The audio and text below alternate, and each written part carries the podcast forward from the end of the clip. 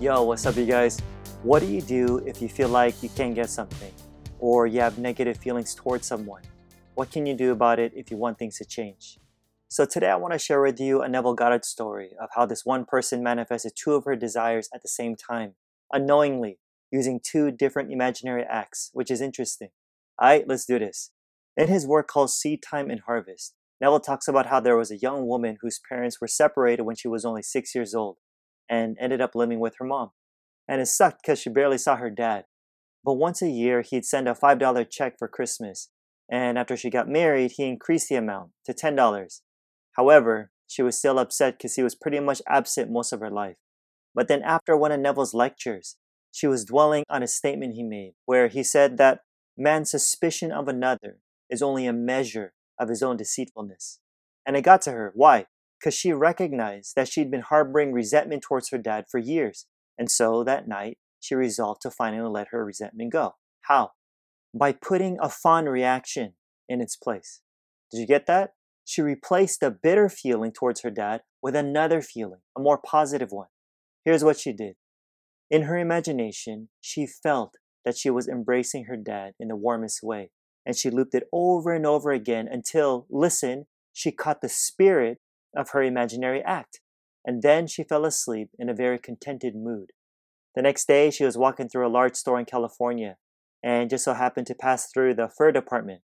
Thing is, she's been wanting a fur scarf for some time, but she felt she couldn't afford it.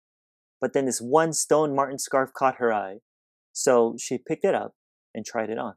She was feeling it and seeing herself in it, and she reluctantly took it off because she wanted it but she returned it to the salesman anyway and told herself she couldn't afford it. Which is sad, right? How we sometimes limit ourselves because of money. But then it hit her. As she was leaving the department, she stopped and thought, no, Neville tells us that we can have whatever we desire if we'll only capture the feeling of already having it. Because she already did this before, right? Like with the imaginary act with her dad. So here's what she did. In her imagination, she put the scarf back on, felt the reality of it, and continued shopping still imagining herself still wearing it and enjoying it. That's spiritual gangster right there. You know what I'm saying? She straight up believes.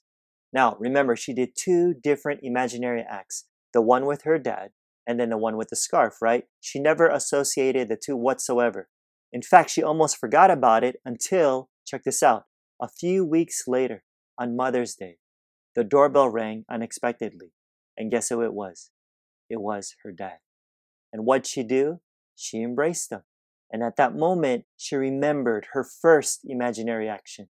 And if you thought that was dope, yo, as she opened the package the dad brought for her, the first gift in many years, she remembered her second imaginary action. Why?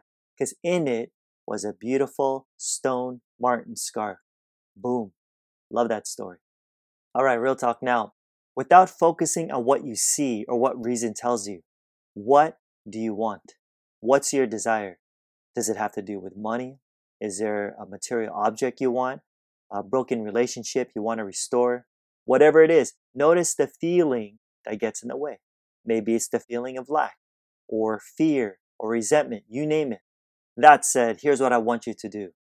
I want you to let go of that feeling by replacing it with a positive one. How? By imagining the end. Think from the end.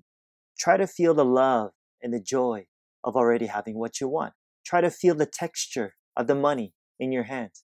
Try to feel the warm embrace and the touch of that person. These are what's called spiritual sensations. You can literally feel them because they exist right now, for real. And you'll do these imaginary acts over and over again, just looping it. Until when? Until you capture the spirit of already having it. Plain and simple. And then here's what's going to happen. As you continue to feel the reality of it, unexpected surprises will occur. And what you see in your imagination will be objectified in your outer world because you get what you believe. Yeah. Alrighty guys, hit that like and subscribe button and the bell right next to it to be notified of my next video. I'm pumping more of these out every single week so you don't want to miss them. If you're listening via podcast, I'd really appreciate a review. It gets more people to discover my work and of course help spread this message. And yo, don't forget to register for my free online training that'll seriously help you start manifesting the life you really want right now. So check it out. The link's in the description. Like I always say, More to come. Until next time, I'm out. Peace.